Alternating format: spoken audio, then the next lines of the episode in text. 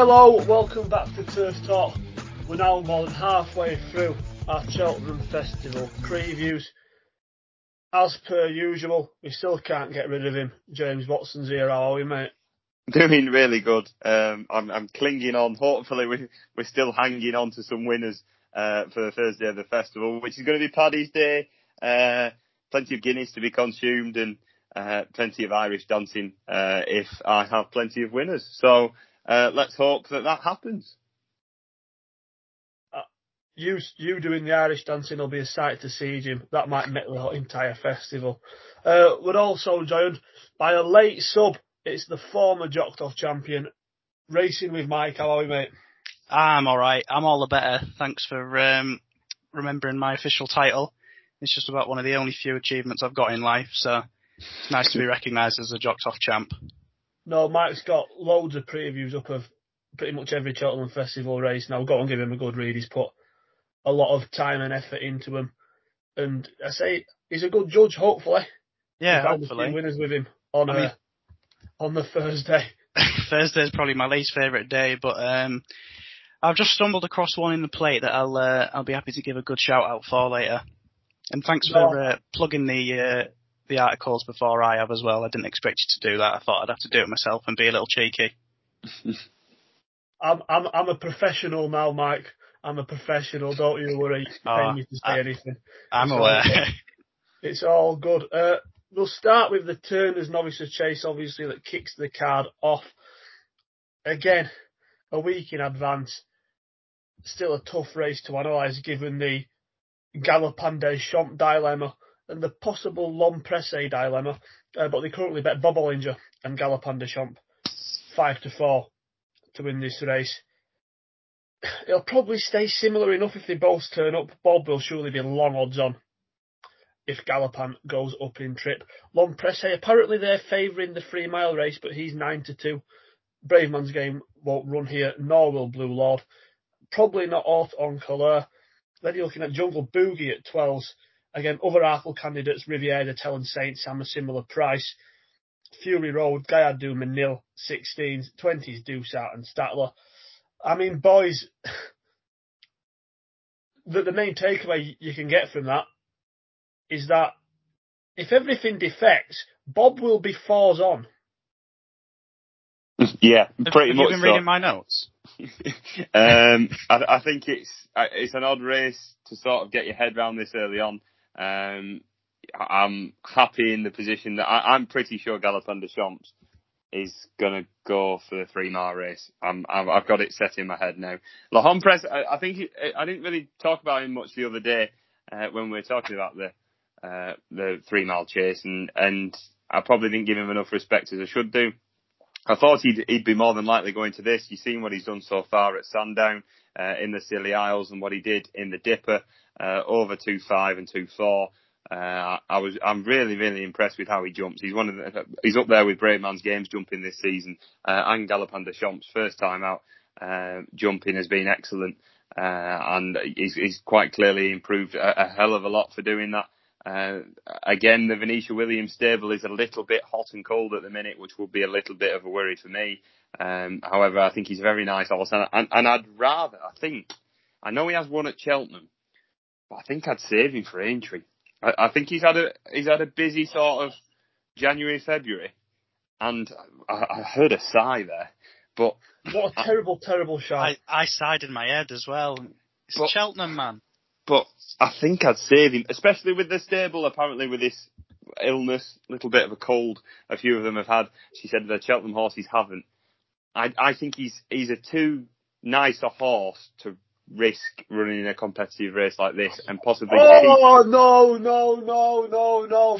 Blake's going to come and burn your house down. He's well, too nice a horse to run at the Cheltenham Festival. Well, oh my days! This is the lowest of the low points in this four years we've been doing this podcast. I don't think it's ever got any worse. Well, um, well, all right then.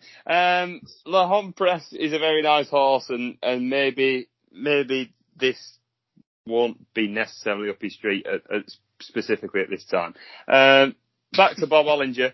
Um, he's an exceptional horse. He's got a serious, serious engine. We've seen it all last year.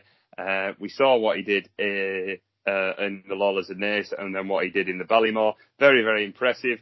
Chasing this season, there's been a lot of people sort of doubting him. Uh, his jumping isn't as good as GDC. Um, he's been good though, hasn't he? It's not, it's not been appalling. I've not thought like he can't jump to save his life. Uh, only two races, over fences, little experience, but so was most of this field, and normally you do in a novice chase. So uh, it's a risk you take. Like you said, you can get five to four Bob Olinger now, which I don't think is the most ridiculous price. Uh, and like Lewis mentioned before, a lot of these won't be running. I think we could have five, six runners in this. I, I don't think it'll be a competitive race. You look, you're looking down the field, and there's a lot of them multiple, multiply entry, entered. Um, so I think Bob Olinger, if you fancy him back in now, he's going to be running in this race, whether you like it or not, and whether he'll have more competition is a, is a different question. Um, but I, I genuinely think Bob Olinger is a is a good bet now at five to four. I, I don't disagree, mate. I don't disagree. Uh, Mike, hopefully you want to see horses run at the Cheltenham Festival. Uh, assuming Bob and GDC both turn up, whose camp would you be in? Um, I think I'd be in Bob's, and I'm pretty sure that. Well, Come I'm on. not, I'm not pretty sure that um, he's going to turn up because obviously I don't have any sort of internal knowledge into Willie Mullins' yard. But the vibes are very strong now. It's almost scary for people that have backed him for the RSA, isn't it? Um, I think he's going to come here. I think that all of the talk about him coming here is what's probably scared Venetia off into running in the RSA. And um, I just think that Bob will just do him for a turn of foot, jump in the last. I, I don't think that he's perhaps quick enough, and I'm surprised that he is leaning towards this race with him, given his comments after the Flogas or whatever it was called this year. Um, I don't think he's. I mean, he's an immaculate jumper, isn't he? Really, but he overjumped a couple at Leopardstown, and I think that the shouts about him and being so much superior compared to Bob are a little bit uncalled for, maybe because Bob only had two or three skew with jumps on his uh, on his debut, and he was pretty flawless around Punchestown where he beat Capodanno. So I don't think there's too much between them in the jumps department. I'd probably say GDC was a little bit better than him, but regardless of that, I think if Bob's anywhere near him, maybe two or three lengths down, about two out, he'll do him up the straight. Yeah, it's an interesting point you made, made with that, and I, I think this race will be interesting if GDC does turn up. Um, the way the tempo of the race will be, I, have always said already, I, I, don't think there'll be many runners. Galopin Des Champs has gone forward in most of his races over fences this season, so he's going to dictate it. And if you're looking at him in the three mile, he's going to have a Senor to, to, to, to take on, um, which I think could little little bit put him off. Um, and if he was to dominate here, I think Rachel will have to be at his best to just sit off his tail and just just get Bob in that rhythm and, and try and get him jumping as, as good as possible as early on. Yeah, it's um I felt like Lou was reading my notes at the start. I literally put I don't know what's going to run. They're all going to the Arkle or the RSA. Bob will be one to four fav. um, obviously that won't be the case if Galopin Des Champs runs, but there was another little note I had on there and I said, if there's only going to be four or five runners, which is actually looking likely at the minute, then um, 25 to 1 about Imperial Alcazar, non-runner no bet, wouldn't be the worst bet in the world, getting three places each way. Because if there are only three or four runners, I can see him running here um, with a mark being too high for the plate probably. He ain't going to be 25 to 1, is he, when they all come out? Mm. That's actually very, very likely to be fair, Mike, because, I mean, if we have a look at those that are entered, there's 23 of them entered. I think you could say what at least 16 are shorter in the betting for another festival race, and most of the ones that are are 50 to 1 plus. So Bob you know, assuming Galopin Des Champs goes up his route, Bob's going to be the banker of the meeting. Uh, I feel like everyone's wanted to slate Bob over the past few months. I've I've been with him from day one. Well, that, that's not like me trying to be a, a shrewd because he's exceptional last season, and he's you know he's won both his starts this year at, at odds of threes on and twos on. But I've I was I, I think the criticism of Bob has been well, well, well overstated. He is a good jumper. We will say that now. He jumped well, I thought, at Gowran in the main. Pecked free out, jumped a little bit to his left early, and then was skewy over the last, but he just needed to pop it and get to the other side. That's what he did. Didn't make a mistake at Punchestown in a better race. You know, he got Timeform gave him a J for that. You know, jumped well. And yet people are questioning, saying Bob Olinger isn't an actual chaser. I, to me as well, right? People saying that about a horse who's had two winning runs over fences, both of which have come against very good opposition. You know, okay, I could, I could, you know, take that if he'd been clattering everyone, but not an actual chaser. If you're going to write a horse off that early after those two performances, you're the most miserable negative man on the planet. uh, I'm sorry, I'll, I'll, I'll defend Bob. GDC does have the pace for this trip, and he, look, he's been exceptional in two starts so far. Personally, I'd send him over free because I think he stays well, and I think Bob Olinger may be quicker than him. And I actually, I, I think one of the one of Galopin Des Champs' main qualities is how long he can sustain a pace for. And to me, that's of more use against slower horses over a longer amount of trip. If, if you know, if GDC can go go quickly for six furlongs, surely that's of more use against horses who are running over further, likely to than a horse, than a speed horse like Bob Olinger with a turn of foot. That's kind of how I'd see the race. Uh, Presse, again, he's a horse a lot of people like. He's he's been brilliant this season. I said I've read today they are currently leaning. The owner wants to go over three miles. I'd run him over two and a half. I, you know, he's been brilliant over this trip so far. I wouldn't uh, try and fix something that's not broken. And if Bob is, you know, as poor a jumper as some people say, this is a horse that would almost be most inclined to take advantage given how accurate he is. Uh, other than that, it's hard to get enthusiastic about much. We've already spoke about the likes of Brave Man's Bravemansgame and Blue Lord, Haut En Couleurs, Riviere Tel St Sam, Gaillard du Mesnil in different race, uh, in different relation to different races where they're likely to turn up. Jungle Boogie is in this as well. He's entered in every Cheltenham Festival novice chase after only three runs, created a fine impression in them all though. Uh, look, i am I'm, I'm with Bob Olinger. Even if Galopin Champ turns up, I'm, I'm with Bob. And if GDC doesn't turn up, well, Bob is a certainty of the meeting. I echo yeah, I'm, I'm, with, I'm, with, you on that. Yeah. I love it. I love free a triple agreement on Bob Olinger. That was the last thing I thought would happen. You know, Bob not being able to jump is this season's festival myth for me. We had it last year. Last year's was Ballyadam was gaining on Appreciate It at the Dublin Racing Festival. no, it wasn't. Appreciate It put another four lengths between the pair of them. And yet, you know, the four weeks leading up to the festival, it was just Appreciate It's bad. Appreciate It's bad. And then a couple of days before the tide turned and people started reeling, uh, realizing it was absolute waffle. I think something similar will happen again, and people will start getting behind Bob again. Uh, it's because people listen to this podcast. That's why. Not very many sensible people listen to this podcast. Don't insult them like that. Uh, moving on then to the two ten. It is the Pertemps Network final handicap hurdle. Who has done the best cheating in the season? We can't wait to find out. they currently bet for that. Winter Fog, the money horse this week. Is he the handicap shrewdy of the meeting? He's six to one five. Alaphilippe is eight, Dunboyne is eight, Sire Berlais is eight, Sporting John is nines, Volcano is twelves, the Big Galloper, the Jam Man, Tully Beg, all 14s, 16s Dallas Des Pictons and Panda Boy. Wide open handicap hurdle. I don't have the best record in this, Mike. Do you? Um, yeah, I don't want to brag, but I was on Mrs. Milner at 33s last year before uh, Big Kevin tipped her. Shrewd.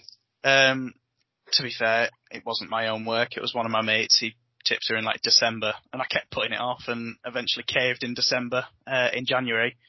That that, thought, that was shrewd with an EW from Jim there, not with a double O. yeah, it wasn't a shrewd.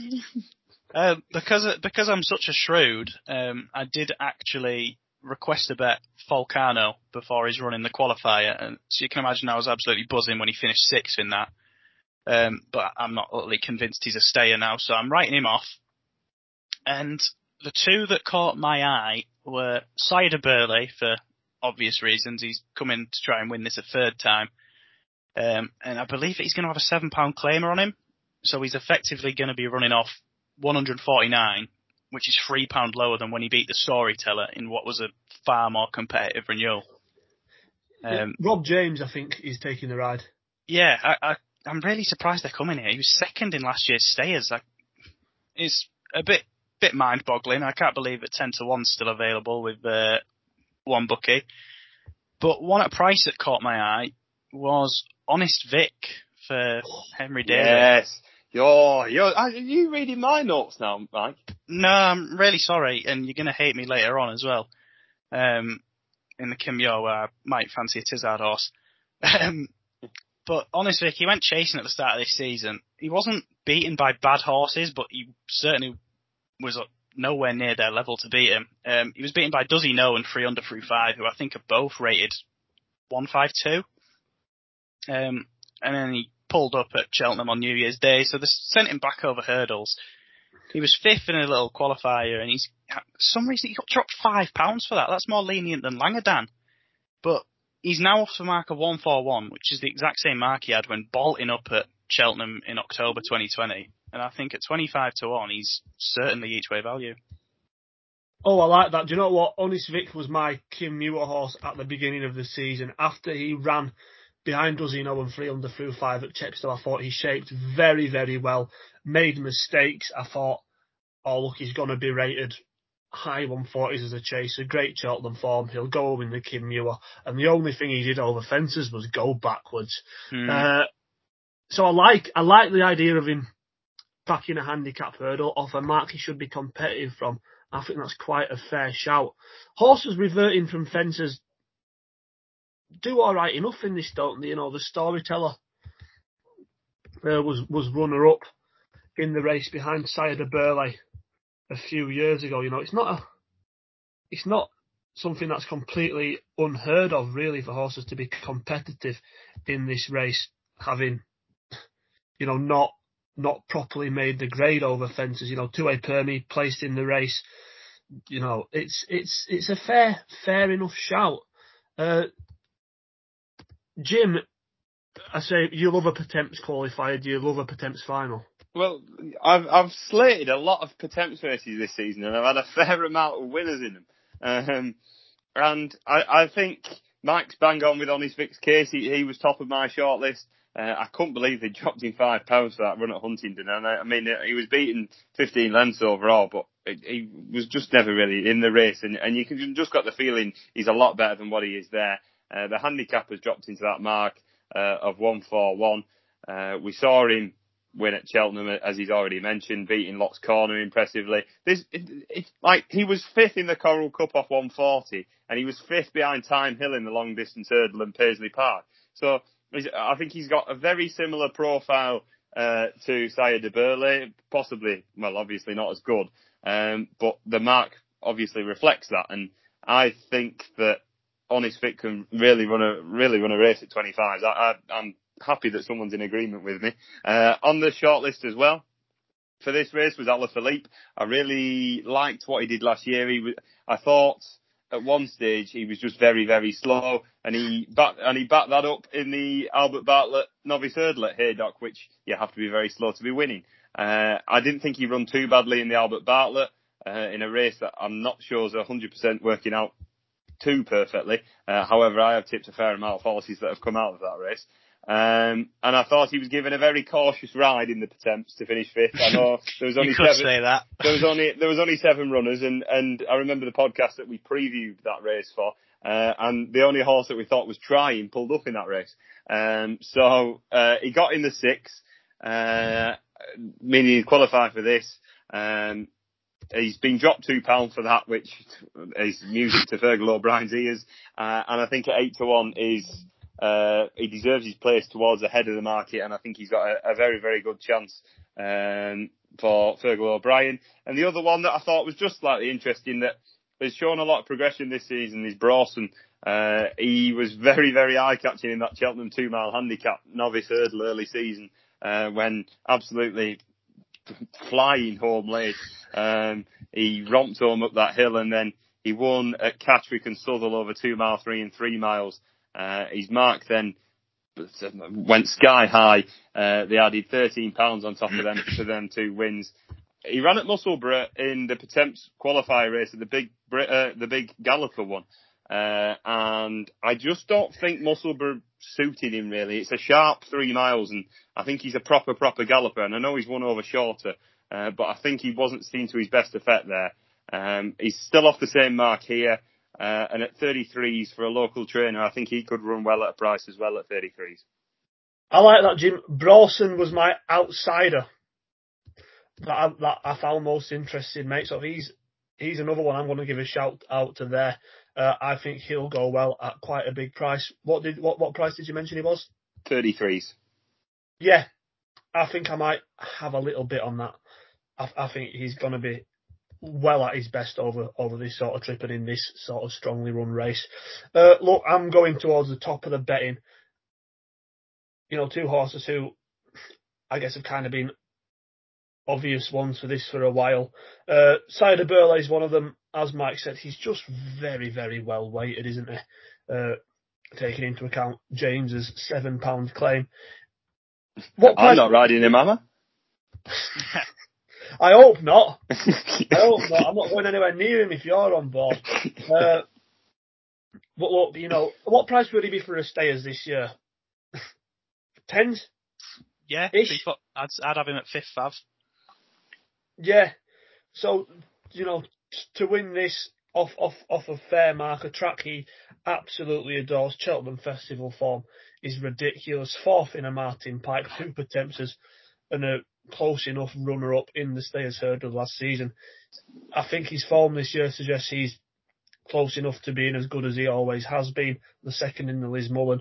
Uh, you know, he was never going to try and win that qualifier at Warwick. Uh, this is what it's all about for him. I know he's 10, but he might just have too much ability for all these. Once again, you know, with with the claim, if they don't claim off Ballyandy, Ballyandy will have to give Du Berlais weight, you know, and it's it, that's that's kind of illustrates how well he, he probably will be. And my other one is kind of at the other end of the spectrum, uh, but it's Dunboyne, unexposed handicap hurdler I mean, I know people kind of have Winter Fog down as the wise guy horse for this now. I thought it was always going to be Dunboyne. He's looked Pertempsy as Pertempsy can get, hasn't he, this season? Uh, Furlish maiden winner last season, midfield in the Brown Lad handicap, and in uh, a competitive affair at Navan, a 23 runner grade B. Then he just shaped, shaped so well in a qualifier so I catch him when he finished fifth at Leopardstown over Christmas under hands and heels. Jack Kennedy on board. Didn't go for anything. And he was just about making a move at the Dublin Racing Festival when he made a horrific error that knocked him out of the race. Uh, couldn't really recover from that. Finished down in midfield, but he was travelling well enough at the time. And again, it, it just just caught the eye. It was almost a perfect Pertemps prep without perfectly putting him back. I bet Gordon was watching that, seeing the mistake and thinking, get in. he can travel well, finish midfield, and we don't even have to cheat. Uh, look, I, I, I, think he's just going to be blatantly much better than his mark. When we go for it with him, he's he's looked a, a plot for this from a long way out. Uh, he's rated what four pounds higher than his Irish mark in this, but you should see him in. Uh, currently needs a couple to get out, out, but I'm confident he'll he'll end up in the race. And you know he's what a best price of eight. I think he'll go well as well. They're, they're my two, and I've, I've backed Sire Du Berlais and Dunboyne already. They, I'm, I've not had too many bets yet on the Thursday, but I've wanted both of them on my side for, for a while. Yeah, I, I'm hoping that the English can t- turn the tides a little bit. Uh, we've seen a, a, lot of Irish domination in the last year. You have to go back to Call The Cops in 2015 uh, for the last English runner of this race, and the, and the three on my shortlist are all all trained this side of the uh, sea. Lovely stuff, mate. Lovely stuff. We'll move on then to the 250, the Ryanair chase. Uh, well, if Galopin Des Champs does go to the Turners, that means Bob isn't the banker of the festival, and it means a banker of the festival is here. Allaho is four to six. To be Energumene, A Plus Tard, Chacun Pour Soi, none of whom will turn up. Then you're looking at Shan Blue at 17 to 2, Conflated at 9s, Janidil 10s, Tornado Fly at 11s, Fakir D'oudairies 12s, Eldorado Allen and Melon 14s, and Envoi Allen 16s. Uh, Jim, I'll come to you first here, mate. Shouldn't be too long talking about this. This is simple. Allaho is just vastly superior to beat a load of horses who, well, those around him in the betting won't turn up. And there's yeah. no other on horse in the race. Yeah, exactly that. And and you saw what he did in this race last year. Uh, he absolutely dominated the race after jumping to the lead after the second, and nothing could even get him behind. You look at the horses that were in behind him last year with Fakir Dudu and Tornado Flyer, um, the same horses that he beat uh, in the John Durkan early season. Uh, I know that was the race that Asterion Forlonge was going well in, and who, who knows what would have happened. Um, but the horses in behind, Janidil, uh, MVRLN, um, all all decent horses in behind, and, and he beat them decisively. And then he was his jumping was impeccable in, in the Thurles race, Grade Two, beating Fakir D'oudairies. Um, again, dominate from the front and, and catch me if you can. Be interesting to see if someone will be willing to give him as easy lead. Uh, I wonder if um, if Harry Skelton's fancying uh, kicking for home a little bit early to try and uh, put him off on Blue like he did in the Marsh. Um, however, it'd be interesting to see the pace of the race. Um, there's the interesting horse you have to say in this is conflated. Like, I, I, you can't put down to what he did in the Paddy Power Irish Gold Cup last time. Um, like he beat Minella Indo, Janidil, Asterion Forlonge, like all solid horses in behind who are, who are more than likely going Gold Cup. Um, and he beat them impressively. And I know there were stamina doubts, uh, and we, I know that his his form is probably not not as well strung further down, but what he did last time was was mightily impressive. And if if Michael O'Leary gets his own way and runs in this race, I I think he's a solid each way non-runner no bet price for me at the minute. Nine to one you can get about him.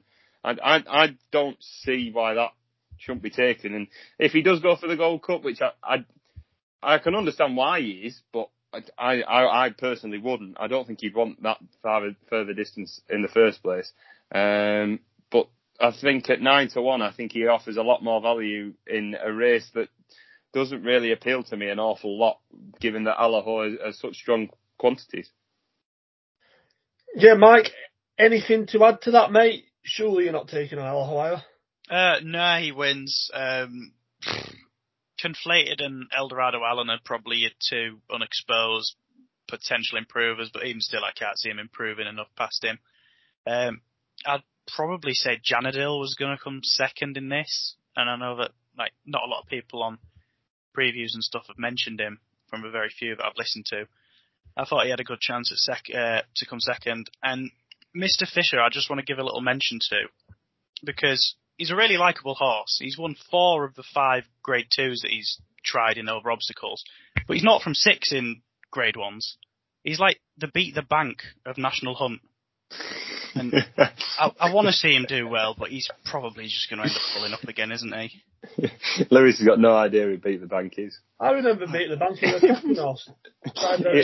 He, he, only comes out when the rain comes in, uh, comes in, and uh, and the the national horses appear. Yeah. No, mate, I, I, that, that, that, that one, that one didn't get quite past me. Uh, look, mate, I'm, I'm, I'm, I say all over Allaho as is a, for me the lump job of the meeting, just in terms of lack of opposition.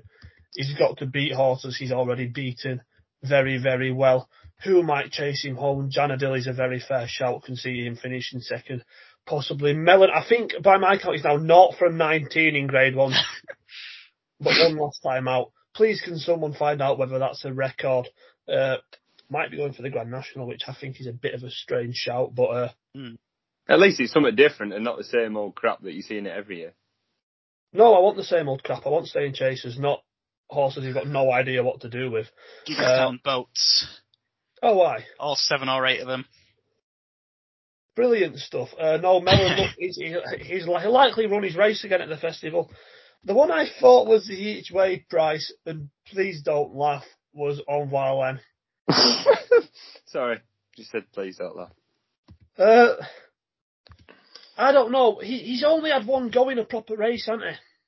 He got stuffed in the John Durkan. Eight and a half lengths behind Allaho. If he's eight and a half lengths behind Allaho at Cheltenham, he'll finish second. No, Pretty don't much. be so And I know Janidil and Melon were ahead of him, but it wasn't. There wasn't masses between him and the pair of them, and we kind of know Melon Melon won't win, don't we? Uh, I, and to be fair, On shouldn't be winning this either, but he, he may still have the potential to be the second best in this. Look, he was only workmanlike over a trip short of his best when beating Battleoverdoyen at Leopardstown. I think if you want to read into that in form terms, uh, you shouldn't be doing so because it was it was it ended up a match race between two horses who don't want that trip. So I, I don't really get, you know, people. I, I understand why people were crabbing him because visually it wasn't very impressive, but I don't really get what people were massively expecting. Uh, you know, he hasn't he hasn't had a proper race other than the John Durkan over fences. I know people now now have decided his novice form was very bad as well. That Drinmore was was a good race, wasn't it? For an early season Grade One novice chase, Assemble's rated what mid one fifties now, bolted up.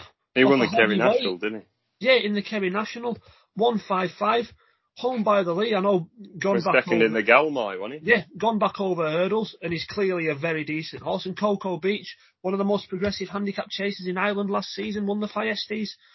You know, and he'll get a run in the national uh, this this season. So it's again, it's not the stellar sparkling form as we thought it thought it was, but I kind of think things have gone the other way now with Envoi Allen, and given that he's still unexposed-ish in Grade One chases over his trip, you know, he's only had one go. Yeah, he was underwhelming, beaten seven to four Fav, but it, he wasn't stuffed, stuffed, and a similar level of performance is probably going to be enough to see him make the frame here, I reckon. Interesting. I- Um, I, I don't know. Has he improved any more for, since being with Henry de Bromhead? Possibly not.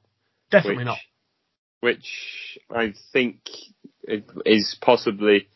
I'm not saying is the reason because Henry de Bromhead's an excellent trainer, but um, he he hasn't improved him anymore, and he hasn't necessarily showed the same form as he did as a novice. So, I, a, a head scratcher for me, Amboy. No, look, look. I, I guess this is very much a uh, make or break sort of assignment for him. But I, I, I think kind of if he runs to form, he'll at least be in the first four. And I think outside of Allaho, he's the one who I can probably see advancing their their rating further than Janidil or, or Melon. Or, or well, Shan Blue has to advance his rating because he's what one four seven. Uh, I'd, I'd I would take that Charlie Hall run as brilliant as it was with a with a massive pinch of salt. Uh, I I really like Shan Blue as a horse, but I'd be running him in the handicap. Yeah, I think so. I, I think something like a Ladbrokes Trophy for him next season. Oh, I don't think he's I don't think he'd stay that far. Do you not? No, no. To a quick three to a a stamina test at two and a half is mm-hmm. exactly what he wants. Bowl, let him bowl along. I think Although- he's stayed three three well. He stayed the, when he in his novice chases, he stayed three pretty well. And when you, I know, Easy-ish, easy-ish freeze though. Yeah, Round his, jump, Kempton, his Leather jumping Bear. won it for him at Kempton when he beat the big breakaway. the big snooker table. No, I, I, I- I do like the horse, but I'm not convinced he's properly up to open grade one quality. Yet, you know, the horse he beat in the Charlie Hall Fusil Raffles, he's going to be back in a handicap at the festival. Uh, I, I, I think, look, I'd rather, I say I prefer him over this trip, but I'm still not convinced he'd be, he'd be within the first, uh, three or four of the I- Irish. I can't believe he's shorter than Conflated and Janidil. No, me neither, that's insanity. Yeah. Uh, the 330 boys is the Stayers hurdle. Wide open this year. Everyone's kind of fluffed the lines to, to one to some degree or another. Flooring Porter is seven to two. Thyme Hill is nine to two. Champ is five to one. Classical Dream is five to one. Paisley Park is seven to one. Asterion Forlonge is ten to one. Royal Kahala is ten. Sporting John is twelve, and then twenty-eight to one. Bar them. Mike, I'll come to you first here. Do you have a strong opinion? Is it possible to have a strong opinion?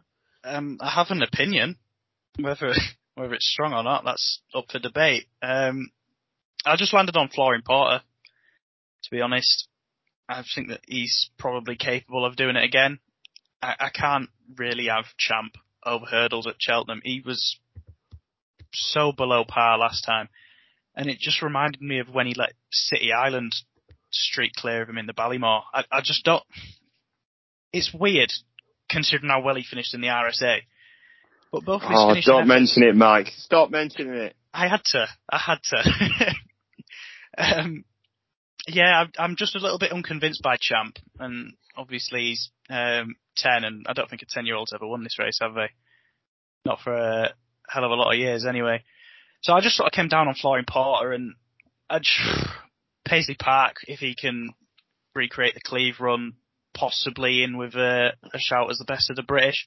But if not, Thyme Hill's the most consistent. It it wouldn't be a strong shout by any means, but Flooring Porter would probably be who I'd side with. Yeah, fair enough, mate. I, I find it hard to split them. I would definitely prefer a Flooring Porter of the Irish over Classical Dream, who's a horse I've just still never ever been able to get my head remotely around. Uh, Jim, are you going for Paisley to retain his crown? It's just a race full of reprobates, isn't it? Really. um, it's like Flooring Flooring Porter's got plenty of quirks, and we saw we even saw it to some extent um, last year uh, at Leopardstown when he won the Grade One, uh, and when even to some extent as well when he won the Stayers last year. Um, he's fluffed his line this year. He's probably going to win at Navan when he fell in the Lismullen. Um, he was Classical Dream got the head start on him at, at, at Christmas in the Christmas hurdle, and he was never going to catch him. So um, he offers obvious appeal winning this race last year, but he is a bit of a nutcase. So I, I'd I'd be I'd be wary. I I think seventy two represents a fair price about him, um, but I probably wouldn't be backing him in the end. Thyme Hill. I was being just being disappointed with him this year, and when me and you were at Aintree, we thought that was a, a proper performance uh, to beat Roksana uh, in the Liverpool hurdle, and I, I was really, really impressed with him. And then he was disappointing uh, at Altoy, and then I, he had every chance to get past Champ, and he really couldn't. And Champ's a horse that we know that I aren't a, a massive fan of. Classical Dream last time, possibly the um, possibly the ground put him off. It, it was proper heavy. That well, it was only defined as soft, but it was a lot softer than you think. Uh, I think um, with him and, and like Louis said, I, I really don't know where I stand. Paisley Park, what's going to stop him from not doing the same as what he did last time at the start this time? Uh, and if he does do it, he's probably got no chance in a in a busier, more competitive field where the pace will probably be more relentless. Uh, Asterion Forlonge, well, at least he, he might be able to jump a hurdle, but uh, we saw what what he did um, eh, at Cheltenham in the Supreme against Shishkin, uh, causing all that palaver early on. Royal Kahala needs proper heavy ground. Uh, Sporting John probably goes to the Pertemps, and then you took Melon into it, and, and probably Lisnagar Oscar's run last time wasn't wasn't that bad. Um, and uh, previous winner of the race, maybe 33 to ones at, a bit of an overreaction in price for a horse that comes alive at this this time of year.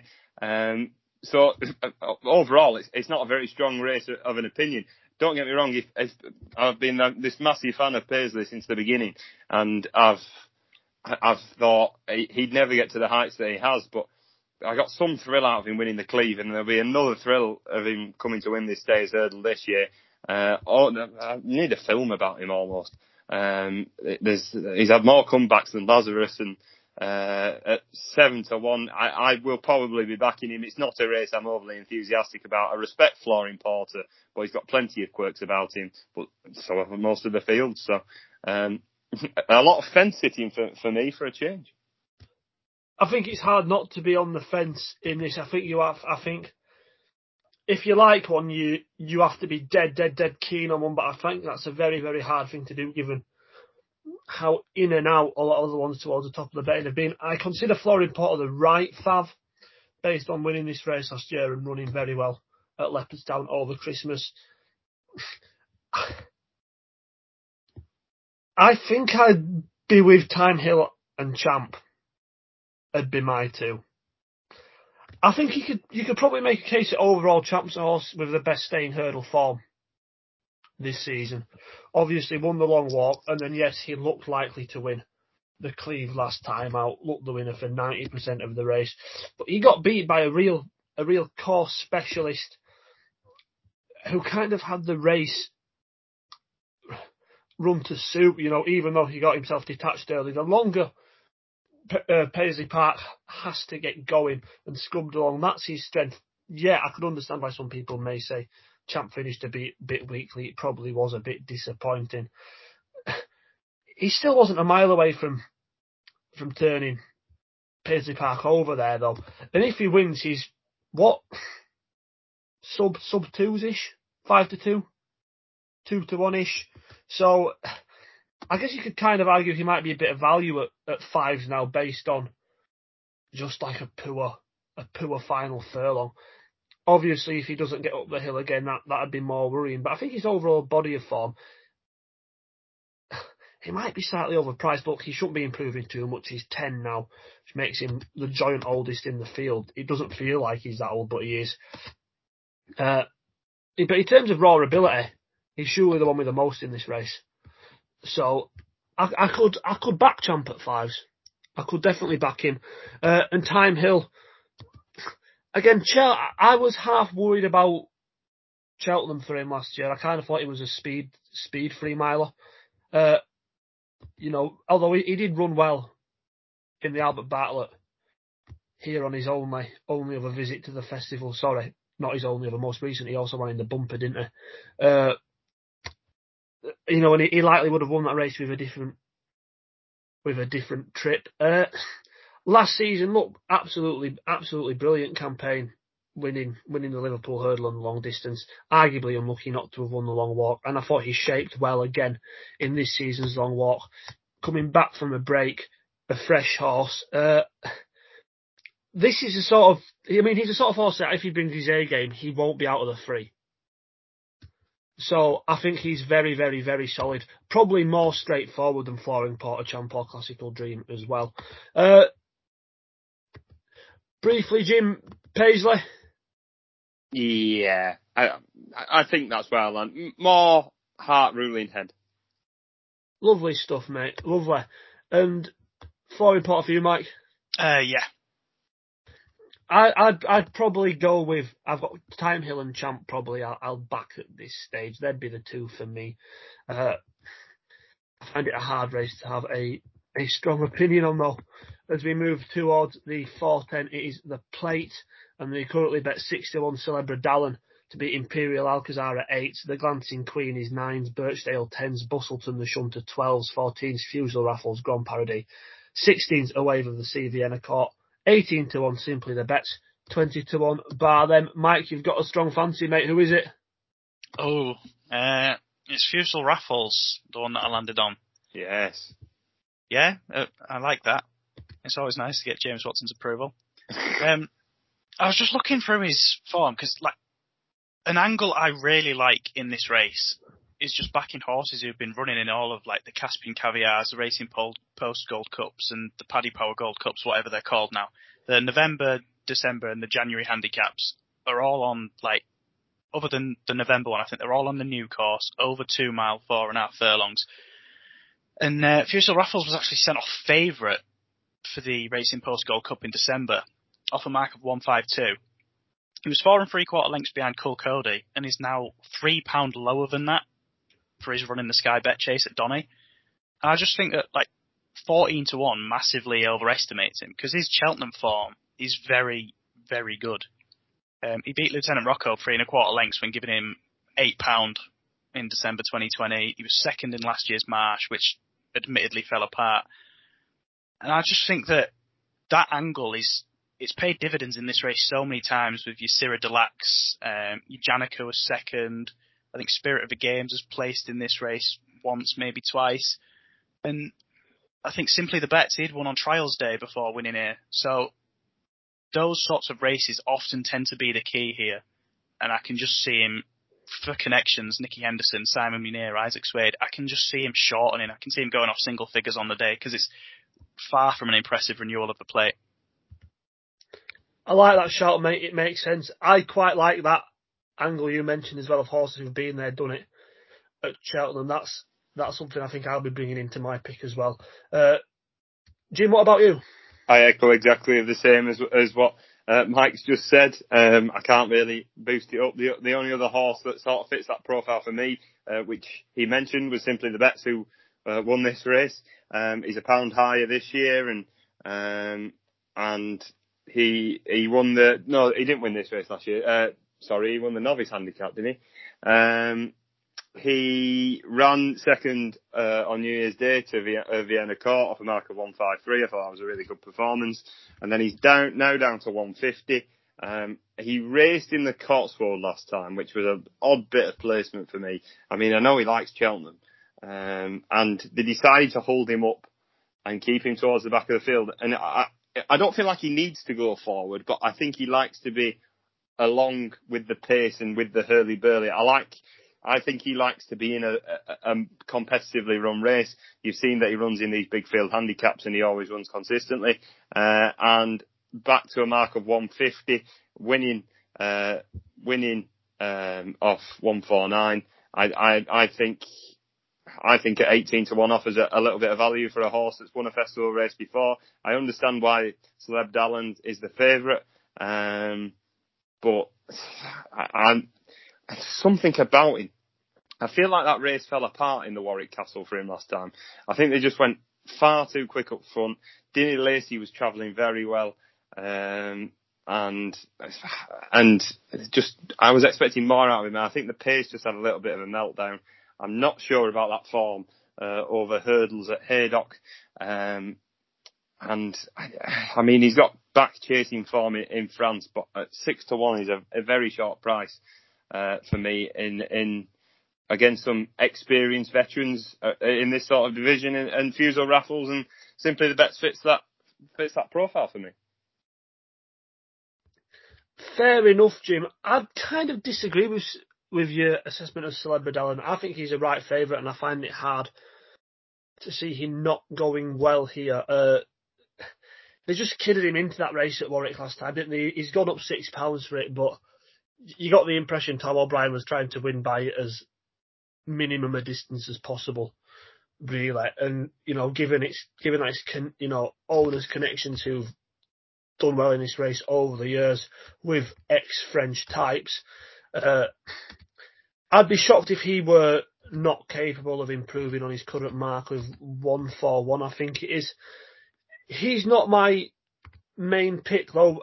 I, I, I heavily respect him, but the one I like most at the prices is the Glancing Queen. You know, a bit of a a bit of a favourite of the podcast, the horse we've give good mentions to on the uh, on festival previews the last few years. Look, three starts over fences this season. I think her form stacks up quite well. Won a listed event on Chase debut at Bangor where she beat Mascada, who has since gone on to win a listed event herself, and Vienna Court who was another contender for this race and an impressive winner of the New Year's Day handicap. She then went and won another, a similar event at Warwick. Didn't have loads to beat that day really, did it at 7 to 4. And then pitched into the Dipper. You know, ran a cracking race to finish second behind L'Homme Presse, who, you know, is looking like a proper grade one animal. I think the form in behind that is potentially quite smart. You know, you've got the likes of Fantasticus and Come on Teddy finishing in behind. You know, and the, the Glancing Queen, for a minute, looked like she was going to give L'Homme Presse a, a race. You know, I'd I'd be shocked if she were not capable of improving on her opening handicap mark of one four one.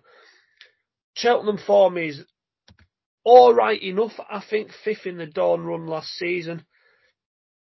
You know, eighth in Ferny Hollows champion bumper. It's not the sort. It's not the sort of form to make you stand up and go, "Wow, this is a a brilliant Cheltenham horse." But I think she's handled herself adequately enough for for it to be confirmed that she acts on the track. Uh, she's she's just very unexposed, isn't she? And I think we all we have a kind of we have already have a good grasp of of what she's capable of, and there could be more to come in this sort of big field event. You know, a strong pace for her to aim. I think she gets a trip ball. I think that this is the sort of race she wants, and I'm looking forward to seeing her running it. Mike's theory about horses who run well in Caspian caviars, etc., etc. Uh, kind of brings me to Coole Cody being overpriced at 25s. Look, he's he's up to 145 now. We know everything about him, but one of the things we know about him is that he consistently goes well in races like this. If we remember rightly, he was placed in this last season. Was he fourth or fifth or something along those lines? Uh, yeah, finished fourth uh, in the race won by the Shunter. You know, he's he's only three pounds higher in the weights, having likely have gone close in the Paddy Power Gold Cup and then won the race in Post Gold Cup. All right, not quite at his best the last two times, but he he was still involved for a long enough way on trials day, and that was his third run in in six weeks. Freshened up for this. It might be a bit of an overreaction. He's gone off favourites for very. He's gone off favourite for very similar races the last twice, and now he's twenty five to one for one he was placed in last season. Uh, there's nothing nothing flashy about him, but everyone likes Coole Cody, and he's got very little to prove in races of this nature. Should give his running. The other one at a big price, who I found of some interest, was Alnadam, and this is another one who it may be last chance saloon for in races like this. Went off 11 to 2 for the Ultima last season, having won twice at Sandown, including a defeat of Before Midnight, who's been massively progressive this season, and Killer Clown, who, you know, was one of the best handicapped horses I thought in training going into this season. Fernando Silva was also behind that day. He won that off a mark of 129. Got all the way up to 145 for Cheltenham, ran midfield in the Ultima without shaping really like a stayer. That being said, he was still well in there pitching coming to two out. I think he'll be better at this sort of trip. He was third behind Vienna Court in the New Year's Day handicap chase. Not seen to best effect in the Peter Marsh. Wasn't going to get home on, on slow ground round Haydock. And again, bumped into a, a rival in the shape of Espoir de Guy at Warwick last time who had been shaping shaping well and was probably a, a little bit of a, a handicap blot. He's back down the weights again to 137, eight pounds lower than he ran at the festival last time. In races of this nature, he's unexposed. I'd be glad to see him have another go in a sort of big field handicap over this sort of trip. I think this is what he wants. Mm, fair, fair case made. I've just looked at uh, his form and I can fully see that. he might have even talked me into one. Yeah, look, I I, I, I like him. Look, I, I, think I think there are there are quite a few at 25s plus. I'd I'd give half mentions to. Andy Dufresne in a handicap interests me, and I don't think 155 is a poor mark. I still retain faith that Andy might end up being quite a decent racehorse. And again, Galahad Quest, if he gets in, has a you know has had a lot of racing this season, but he's a generally a consistent type who has who tends to go well at this track. He's another one who, at 25s plus, it wouldn't shock me if he ran into the first seven. You know, if you get the extra places as most bookies will be offering. I completely see the cases for those towards the top of the market. Your Imperial Alcazars, your Birchdales, your Busseltons, the Shunter as well, who's not too uh, far higher in the weights than when winning this last season. But it, it's a sort of race. It's I, it's always the strongest festival handicap, I think. Uh, and it's a sort of race where I don't. I think there tends to be less between the horses who are 12s and the horses who are 25s in this than there will be in the likes of the Pertemps. Yeah, yeah, yeah. Galahad Quest as well. Uh, I'll just touch on him since I've only mentioned one horse. Um, I was contemplating giving him a mention at 33s because he's got a lot of good Cheltenham form as well. I think he was fifth behind Midnight Shadow in um, in November. He was. Yeah, um, I think he was sixth behind Vienna Court and second behind Torn Afraid. So he's running all of them big Cheltenham races. And I actually thought that he was like in the mould of Kustar Cibola. I thought that he'd step up to three miles last time out. He'd absolutely relish it and then have a crack at the Ultima, but I think he's been pulled from that. Um, so I'm not sure if he's going to run here, but I thought if he if he got in 33 to one would look pretty big for him. I'm well and truly off the he's, cliff with Galahad Quest. I've only just started. I, first time well, I backed him was his last start at Abort Kempton. now. Abort now. All right. So he wins the plate, yeah. no, look, you, are right, Mike. And the only issue is one four three may not see him into this. I said this last season, and I'll say it again this year. The plate is harder to get into than the Grand National it's the toughest handicap to get into this season just because of the depth of it. Uh, so Galahad Quest may not see him in, but hopefully we've all given you enough pointers there for a, a little bit of a, a long list of horses to have in mind for the plate. Always one of my favourite festival races. Moving on to everyone's favourite. What?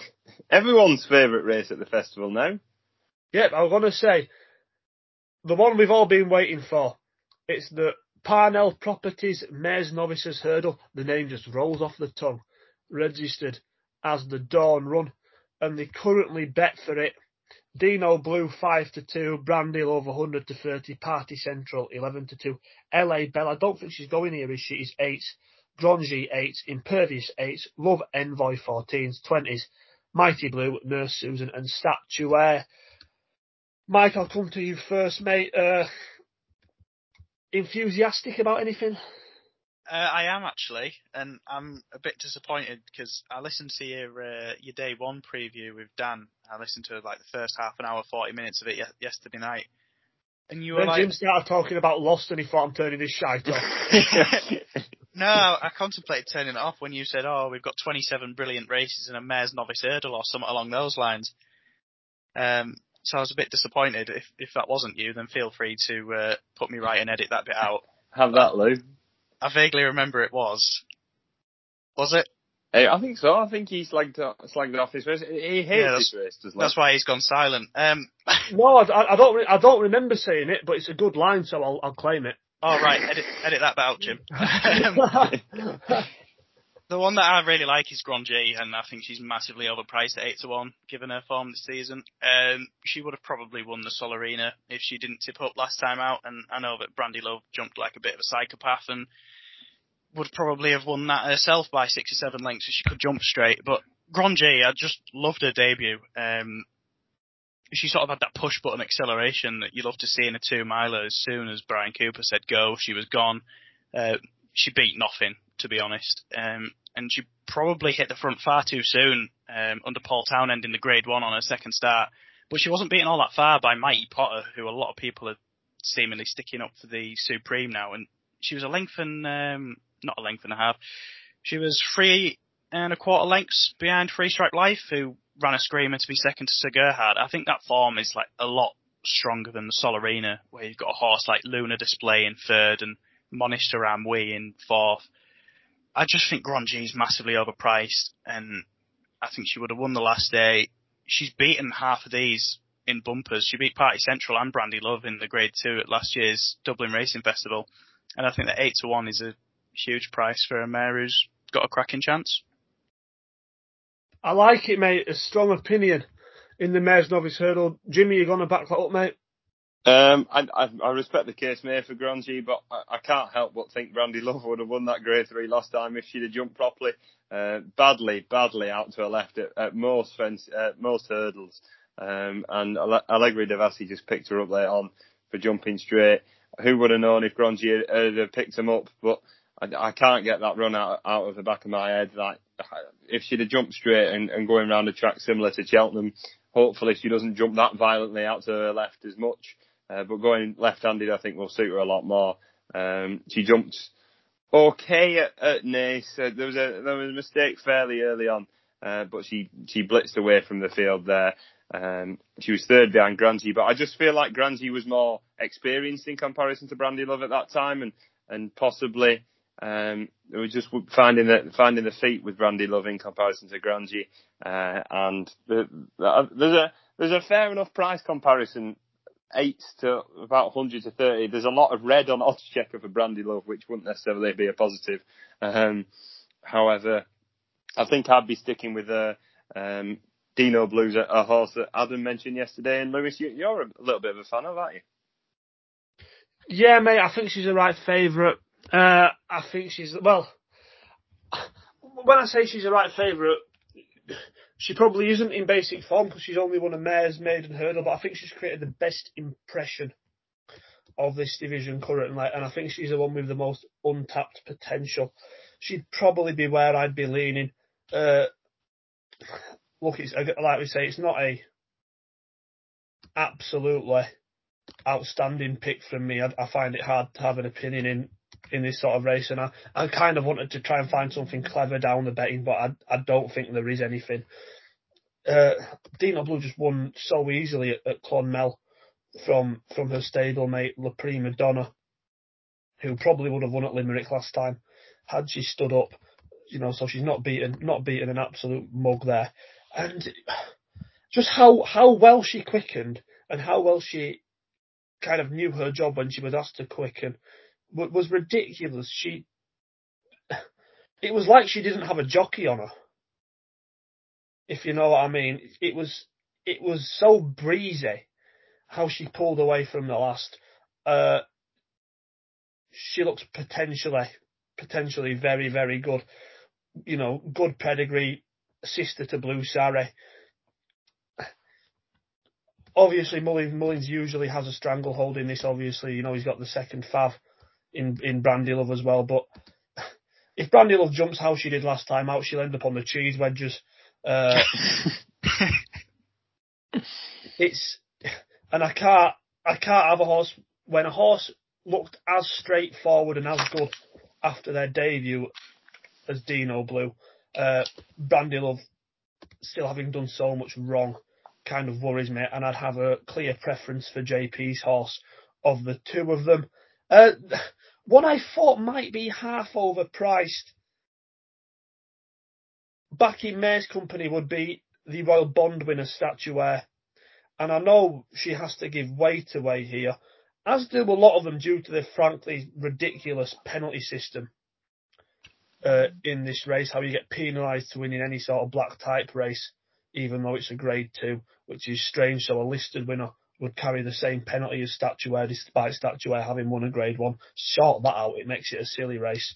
Uh, but look, you know, she won won twice in the summer at Downpatrick and Wexford. Those breeding grounds of champions, has put the kettle on, has told us, uh, and and probably somewhat fortunate to win a messy, messy renewal of the Royal Bond. But she didn't really get the cleanest passage through either, you know. She was snatched up, turning for home, didn't jump two out very well, and she still got home, you know, strongest of all, really, you know, just overhauling, well, my overhauling my mate Mozzie. I know Mighty Potter didn't really get the, the smoothest run through, um, but I kind of thought she was worth marking up as well for that performance. Look, I don't think anyone expected her to go and win at Punches, uh, sorry, at Leopardstown in the in the race. That's uh, the Tattersalls Ireland Hurdle. That's a lot of Gerhard one registered as a Brave Inca. you know, behind Sir Gerhard Three Stripe Life, Colonel Mustard, my mate Mozzie in that.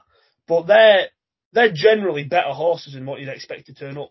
The vast major- uh, in the vast majority of the field of this race, Dinoblue might be a bit special, but I don't think if you whacked Brandy Love in that Grade One, I'd be shocked if she were and Grangee to be fair, Mike. As much as I like the mare, I think she's very, very, uh, very easy to take to the way she goes about things.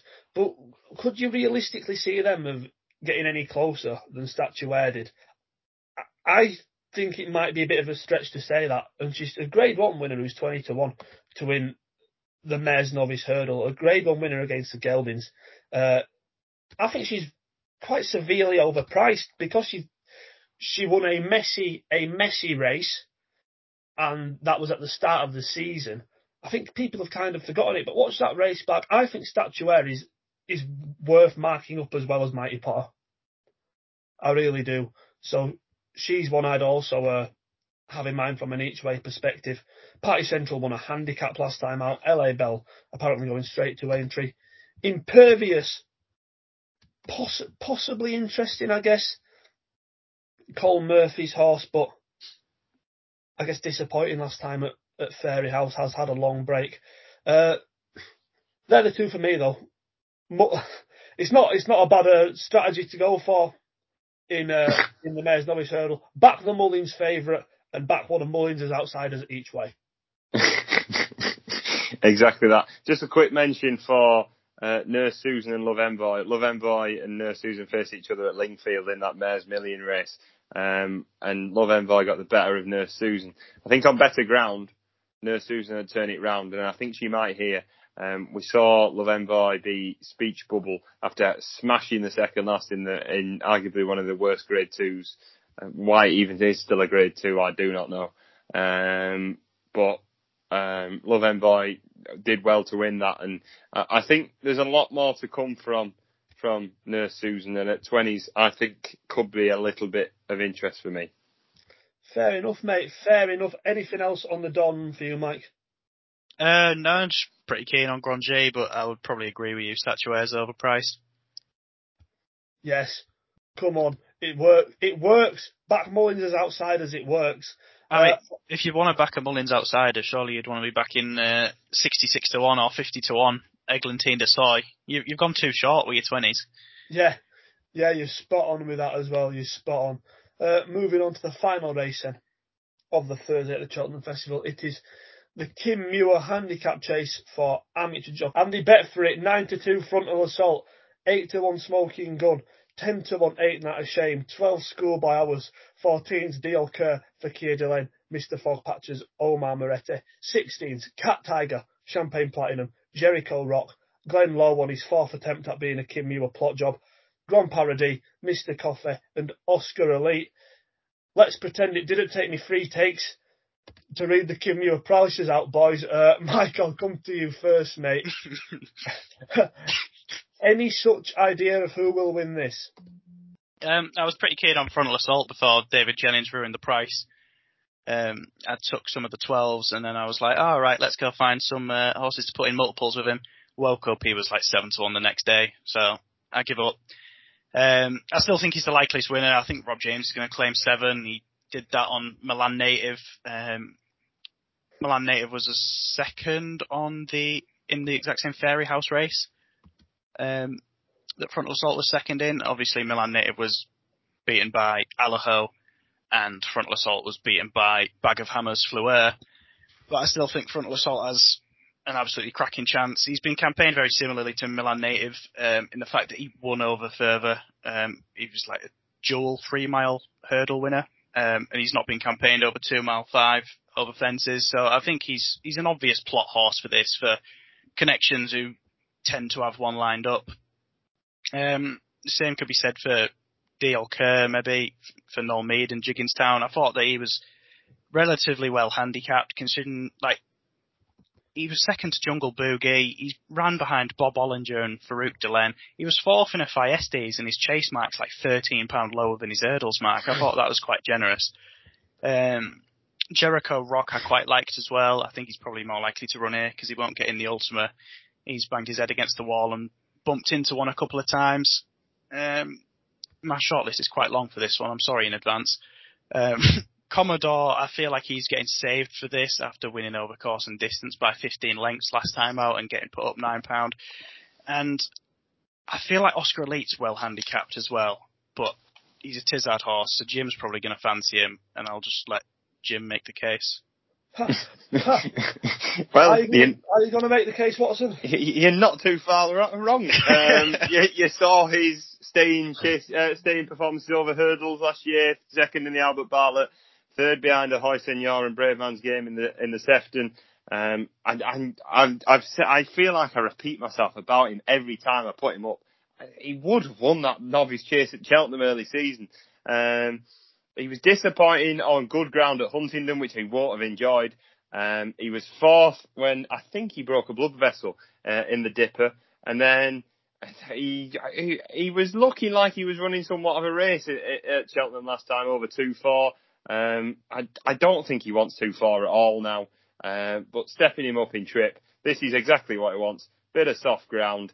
Um, maybe Freddie might be clearing in. I I don't know officially of yet. Um, but I, I think Oscar Elite, he worked with Lost the other day and looked pretty impressive. Uh, and I'm looking forward to seeing Oscar Elite out and at 16 to 1 if he gets in. Um, I think he'll have a, an outstanding chance. In fact, I think he might even be a shorts 12s now in a few places. He's, can he still get 16s about him? Yes, yes he can. can. Yes, he can. For two firms. So I, I think if he gets in the race, I think he's got an outstanding chance. Fair enough, mate. Fair enough. I think I think I fell off the uh, Oscar Elite bandwagon after his last run, and I was so so so keen on him, and he ran fairly flat.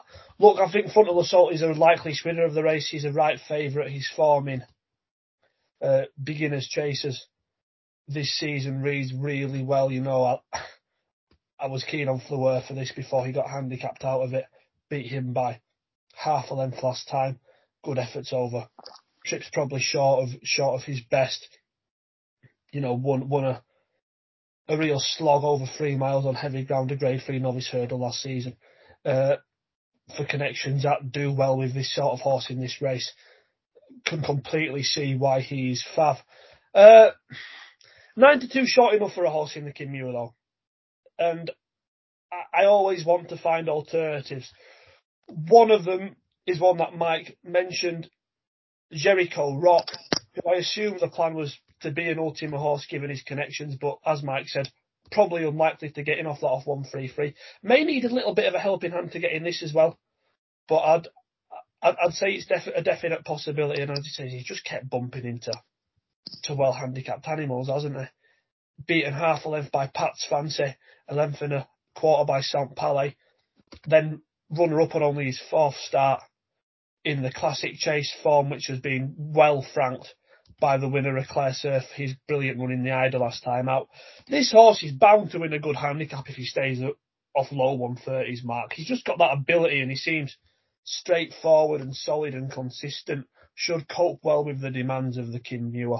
Uh, I think he's a very likable type, the sort who is gonna, you know, I hate to bring it up, but you know, as an eight, nine year old, Jericho Rock will be the sort of horse who's going to be contending for Grand Nationals, isn't he?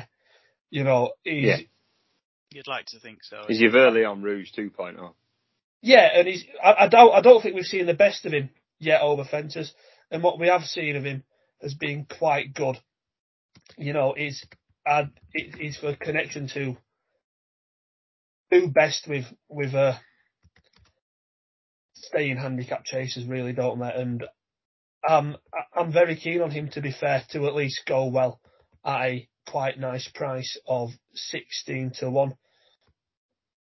You know, in fact, Pipe's got an alright record in this as well, hasn't he? Uh, that being said, both times he's won it have been with Jamie Codd in the saddle, on a, with the junior and the package. But they were both, you know, horses who ended up kind of being above Kim Muir quality. I know the package actually was probably having a little bit of an Indian summer when he won it. But uh, Jericho Rock's very much in the sort of mould of Junior. Just hope he can have a bit more longevity and consistency than than that one. Uh, the other ones I were going to give mentions to. Mr. Fogpatches is one of the most consistent handicap chasers in training, and I'd prefer him in a Kim Muir than a Ultima because I think he wants as much of a stamina test as possible. Place Irish. yeah, yeah. Placed in the uh, the Thyestes again last season. He's edged up the weights to 140 now, but he deserves to be rated that highly. Just mad consistent, isn't he? Placed in a Scottish National, then he won the big staying chase at the Punchestown Festival. This season he's been placed in the Cork National, the Troytown, uh, in a grade three here in December, and then again in the Thyestes. Belting record to have set up. Doesn't run a bad race. Very little to prove in this sort of contest. 140 is a fair mark. Should be competitive. Uh, and the other one I'd happily give a mention to is Come on Teddy. I think the Ultima is plan A, but again, 137 may not see him in. He's another horse representing the dipper form. Won a decent novice handicap on chasing debut at Uttoxeter from Fernhill. Narrowly beaten by Omar Moretti, who's again well enough fancied for this very unexposed horse from the Alex Hales yard at Newcastle last time. Hurdles form sees him possibly ahead of this mark. I know he was actually rated lower, uh, well, rated the same over hurdles, but he was going the right way and, you know, third in the Pertemps last year, sixth in a similar race at the at the Grand National meeting. That's good form. I, I'm certain had he stayed over hurdles for another season, he'd have been rated higher than 137. And therefore, I think thrown into a big open handicap chase, the sort of races he thrived in as a hurdler, uh, that that's the sort of circumstances that'll see him improve on his mark. And maybe I'm an absolute lunatic, uh, but the horse I was keenest on for this race last season, and they didn't run him, was the Mighty Don, who's 66 to 1. I know, do you know what? The, the laughs are deserved. The laughs are deserved because it's the Mighty Don. But that second to Yala Enki would again see him go close-ish here. Rated 135. He's one of the worst jumpers in the world. Uh, but his best form all comes at Cheltenham. And the slower the race, the more the stamina test, the better he is. He's beat, you know, he's still a well handicapped enough horse on, on bits of his best form. Uh, ran happy go lucky close, you know, last season over, over course and distance. Beat Enrilo at Chepstow you know, there's there's definite ability in the Mighty Don on his day, and if he's off the bridle for two and a half miles and plods on into fourth or fifth, I would class that as a result at 66 to 1. They shouldn't yeah. have had him in the National Hunt Chase here because he's so, so awkward that meeting better horses just finds him out. But in this sort of big field event where there's a little bit of carnage, you know, likely a bit of carnage and, and rough and readiness and scrimmaging around. The fact that Mighty is just going to be scrubbed and scrubbed and scrubbed, I think is is kind of what sees him to best effect. Yeah. Um, Interesting point you made about come on Teddy Lou. I I I fancied him. I I think he's got more of a chance in this. His jumping has really let me down so far. I know he won, and then he, but he's, he's second to that Omar Moretti that you were talking about. Uh, he jumped horrendously, and he still did so well to finish so close to him. Yeah, look, there, there are there are a couple of unexposed Irish types towards the top of the betting who probably also merit mentions. Eight and that a shame placed in three beginners chasers behind Stattler, uh, Galopin Champ, and Champagne Platinum, first time in a handicap over fences, very lightly raced hurdler. He goes in off 144. And I love Fakir Delane's performance when he won at Thurles at the back end of January where he beat Donkey. Uh, he had Rob James on board that day, in fact. Uh, bold, good attacking jumping from the front.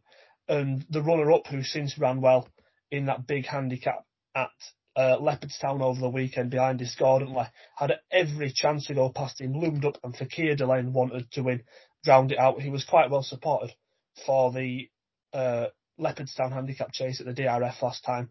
Ran a little bit down the field, but that was a, that was a quick turnout, and I think he'll be a free miler. he's not as hidden in the market as I was expecting or hoping him for him to be. I mean, he's a Gordon Elliott horse owned by owned by the Moran, so maybe I was a little bit optimistic in that. But he's he's a really a, a really pleasant horse, and uh, I think he wants three miles. So I, I wouldn't fully discount him, albeit I would say one four four is stiff on what he's currently achieved. Yeah, uh, that's. I think we've covered nearly every horse in the Kim Muir. It's, it, you know what, mate? It was it was a race going into it. If you'd have asked me three hours ago, who would you like for Kim Muir, I'd have said nothing, and I've made cases for about six of them. Maybe that's the exact same as liking nothing. We're finally through it all, though. Uh, we'll start with you then, Jim, for your nap next best and third best selection. Now, now are you going to have a little paddy? Because I'm going to nap Bob Olinger. And I know what you're like with me napping favourites who probably turn up to be odds on, but I, I, think he's got the best chance of, of the whole of Thursday. Um, next best will be Oscar Elite in the Kim Muir if he gets in. And third best uh, will be a horse that me and Mike have agreed on a fair amount. He's Honest Vic in the Pertemps. Christ, Honest Vic in the nap comp. I wouldn't have thought that, mate. Uh, Mike, your three selections, please, pal. Um, the nap will be Frontal Assault in the Kim Muir. Um, I was waffling on and on about him, but I got a little bit distracted because Inter Milan scored an absolute worldie against Liverpool, and I'm watching that side by side. I had to turn my phone around just so I could carry on speaking. Um, awful at multitasking. The next best would be Grand and the third best, probably Du Berlais. Um, probably have him maybe 75, 25 over Honest Vic. I just can't see him out of the first three at all. Fair enough, mate. Fair enough. Oh God, I'm struggling here because these handicaps are going to be races where I'll play a couple, and I don't have a strong enough opinion really in the mares hurdle or the or the stayers. Uh, if Jim's allowed to nap Bob Olinger, I'm going to nap Allaho. He's the banker of Whoa, that's worse. You can get. I left the odds on on purpose. I normally would. I normally would, but I know if I nap John Boy, uh, side he won't get in. Oh. Or vice versa. Or vice versa. Uh, do you know what? Can I next best them both? Because I think they'll both be in the first five. Well, or the first four. I think they'll be the one two. Come on. We'll have that. next forecast. best is a forecast. Christ. uh, no, look, I, I am more keen on the pair of them than I am in anything else in the handicaps. And third best then go on Dinoblue in the Mares Novice Hurdle. Oh, I also think statuaire each way is a It's that sort of day though, isn't it? Lewis is going to have about 700 bets going into each day. is that sort of day. The bottom half is, the bottom half of this race is a sort of, this day is a sort of one where I want to be having a couple of darts in it. I think I've I'm only I'm only going to have one bet in the Coral Cup, one bet in the Ultima. Stick with me two in the Pertemps, but I, I think the, the, the races later on the card are, uh, are worth having a few darts. Like Glancing Queen would be the number one for the plate though. Uh, Mike, your keenest fancies for the other days, mate? In the Ultima, I quite like Corach Rambler. Um, he's won on the old course before. It's again, I just really like backing horses that have got that sort of profile that have run at Cheltenham before. Um, you always need an English horse in the Ultima as well. I'm sort of hoping that they put some sort of headgear on him. Um, I think that Editeur Du Gite is quite overpriced for the Grand Annual. I think they'd be mental to go for the Champion Chase. Um, he's not going to win that, is he? He's not even going to finish in the first six. He's not going to beat Energumene into the lead. Um, Grand Annual just looks tailor made for him. He's still clearly improving in the handicap. He's up to a mark of 153, but Niall Houlihan can still take five off him. Beat Cheddleton four lengths last time out, and um, his trainer thought he was good enough to run in the game spirit, so surely he's good enough to win a Grand Annual off what would effectively be 150. Um, and then the shorties in the grade ones, I think Runwild Fred should probably be a bit shorter. Um, and I'll leave it at that because I don't want to get carried away. No worries, mate. It's always been a pleasure. to have you with us, mate. Uh, really enjoyed recording with you, pal, and uh, hopefully there's some winners. There's, there's some really interesting shouts in there from you, bud.